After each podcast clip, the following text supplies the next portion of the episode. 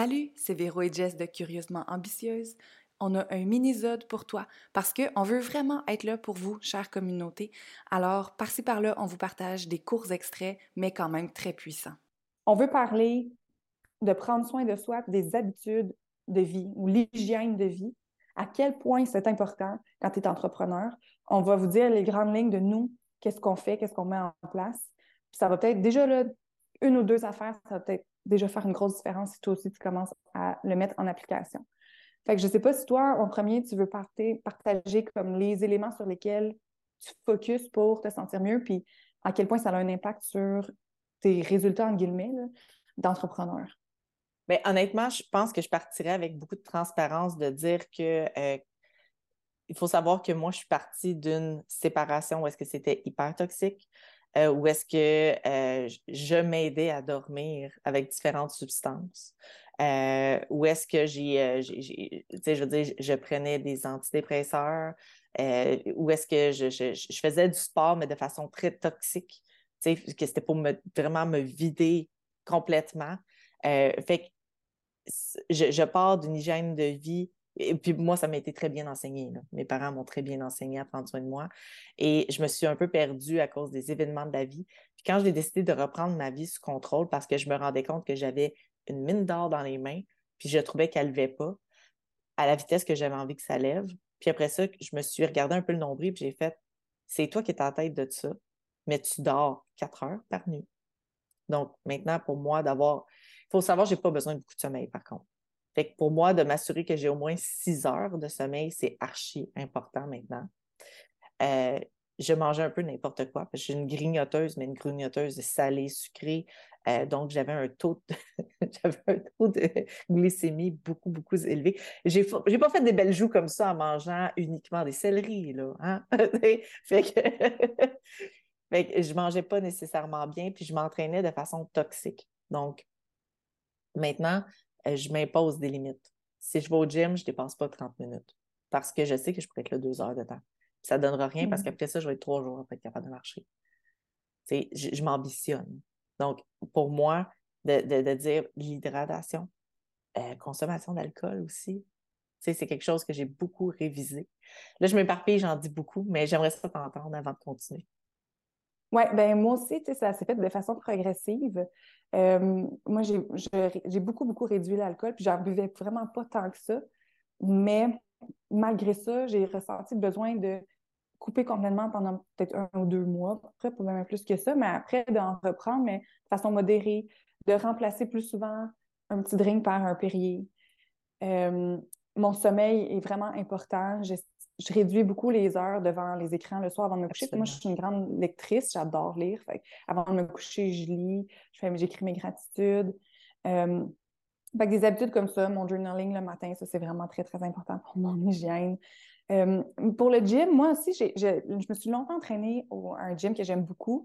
Après ça, avec COVID et tout, j'ai pris, puis à un moment donné, j'ai pris une longue pause parce que c'était trop pour mon système nerveux.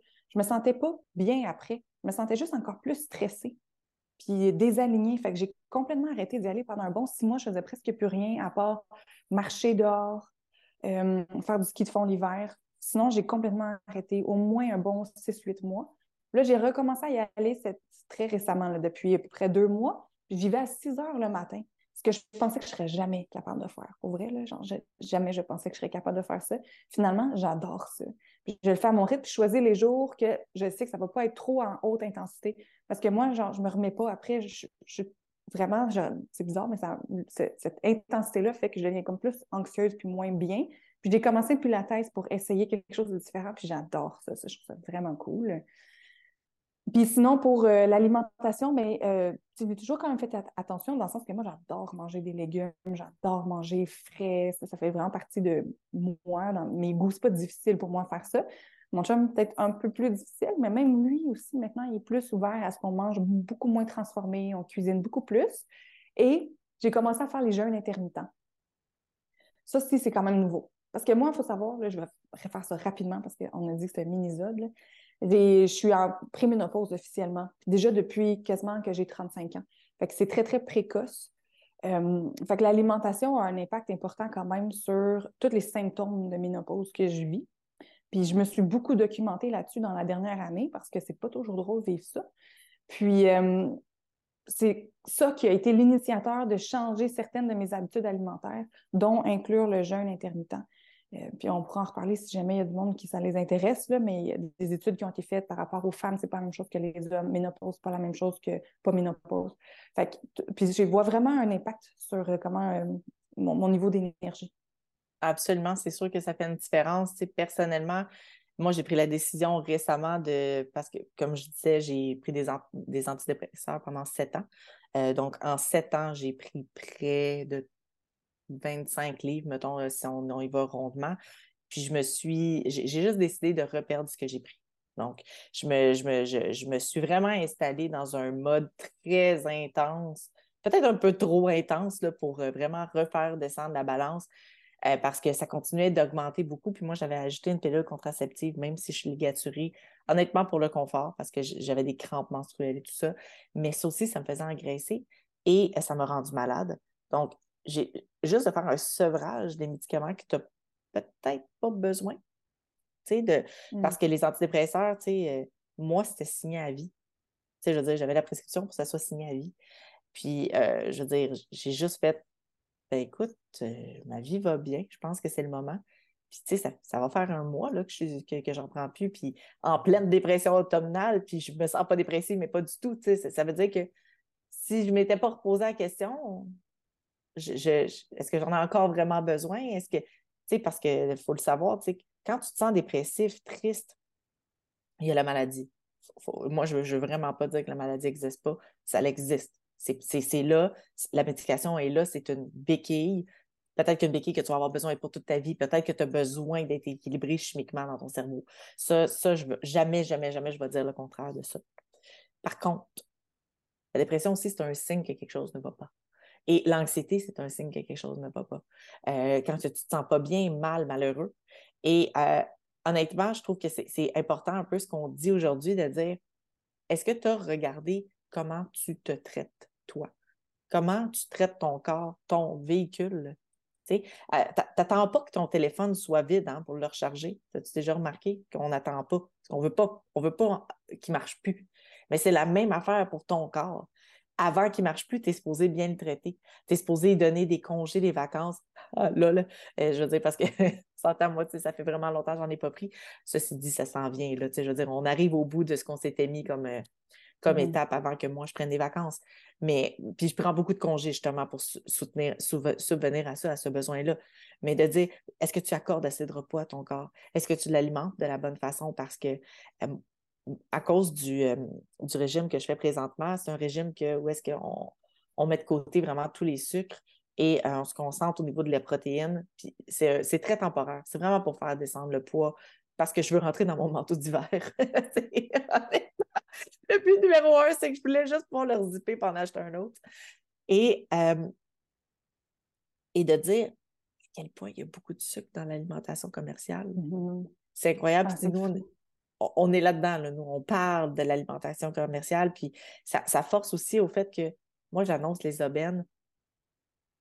Je me mets beaucoup d'honneur à parler des fruits et des légumes, puis de la viande, puis d'aller parler, tu sais, ah, telle sauce que tu mets sur ta viande, tu sais, euh, de ne pas acheter peut-être le plat tout fait, euh, tu sais, de peut-être moins mettre de l'avant les pizzas congelées, même si c'est un excellent dépanneur, c'est bon pour ton budget aisant, mais cuisine toi-même. Tu sais, d'essayer d'être dans la parcimonie là-dedans, puis d'aller trouver un certain équilibre et d'encourager ça. Je m'en rends compte maintenant quand que je, porte attention à la quantité de sucre dans l'alimentation. C'est incroyable. Fait que quand tu commences à faire des petits changements comme ça dans ta vie, euh, tu ne peux pas prendre des choix éclairés quand ta batterie est vide, quand tu ne dors pas. Tu ne peux pas prendre des choix éclairés quand ton corps est en crave alimentaire tout le temps tu ne peux pas prendre les bonnes décisions. Ton corps, il, capote, il cherche, à, il cherche à travailler, donc c'est sûr que ça influence ton cerveau. Euh, quand, quand, tu bouges jamais, quand tu es ultra sédentaire, tu ne peux pas être au maximum de ton toi-même quand tu fais ça. Et donc, tu ne peux pas offrir le même rendement à ton entreprise, à tes enfants, à ta famille, à tout. Puis là, je ne veux pas culpabiliser les mères qui ne dorment pas, qui ont des jeunes bébés. On ne parle pas de ça. Mais on ne parle pas de ça. Non, non, c'est pas pareil. Sauf que si tu te sens pas bien, pose-toi en premier la question comment je peux mieux dormir? Comment je peux avoir une meilleure routine du soir du dodo? Comment je peux boire plus d'eau? Comment je peux mieux manger? Puis comment je peux bouger? Honnêtement, là, si tu adresses ces quatre problèmes-là en premier, avant d'adresser le reste, déjà, ça va aller vraiment mieux, ça c'est sûr. Puis tu vas avoir une lunette plus claire et plus lucide pour adresser le reste. Parce que, on le sait, un bébé fatigué, ça ne s'endort même pas. Ah, ben, exactement. c'est nous autres, des adultes fatigués, ça ne prend pas des bonnes décisions, ça mange ses émotions. Ça, C'est vraiment commence avec cette base-là? Exact. Soit ton propre adulte, soit ton propre parent. Est-ce que tu accepterais que tes enfants dorment juste quatre heures par nuit? Non. Pourquoi? Parce qu'ils vont être exécrables. C'est la même affaire pour toi. C'est sûr que tu vas être exécrable, toi aussi. C'est juste que tu t'en rends pas compte parce que tu vis pas avec toi-même. Tu n'es pas conscient. Puis surtout quand tu, surtout quand tu vis seul, tu perds cette notion-là, même du sommeil. C'est quelque chose que moi, je me rends compte pour vivre seul depuis six mois euh, j'ai pas personne qui va se coucher, qui travaille le lendemain matin, à part quand mes enfants sont là, mais avoir une routine dodo, c'est super important. je te comprends tellement. Moi, mon chum, il part souvent à l'extérieur pour le travail. Puis quand il n'est pas là, là j'ai une hygiène de sommeil dégueulasse. Je me couche tard, je travaille jusqu'à minuit, ou je vais faire du Netflix binging, je vais faire des affaires. Le lendemain, je suis comme, aïe, aïe, voir que je perds mes repères de même. Mais bon, on est humaine, c'est correct. L'important, c'est une fois, une fois c'est pas grave, une fois de temps en temps, c'est vraiment plus la régularité de bonnes habitudes qui va avoir un bon impact. Parce que c'est ça que les études démontrent. En fait, c'est pas comme, mettons que tu fais trois mauvaises nuits de sommeil, que tu en fais une bonne, tu vas pas récupérer dans ta bonne pour tes trois mauvaises. C'est impossible. Fait qu'il faut vraiment que tu essaies d'éviter le plus possible d'avoir des mauvaises nuits souvent parce que c'est pas réparateur. Il n'y a pas moyen d'avoir de réparation. non, c'est perdu. C'est perdu, exactement. Donc, si on veut respecter notre engagement d'un mini-zode, on met fin à ça maintenant, mais on va se trouver d'autres sujets. D'ailleurs, vous avez des idées de sujets de mini-zode que vous aimeriez qu'on aborde. N'hésitez pas à nous en faire part. Ça va vraiment nous faire plaisir. Likez-nous, suivez-nous, puis on se retrouve pour un prochain épisode. Bonne semaine!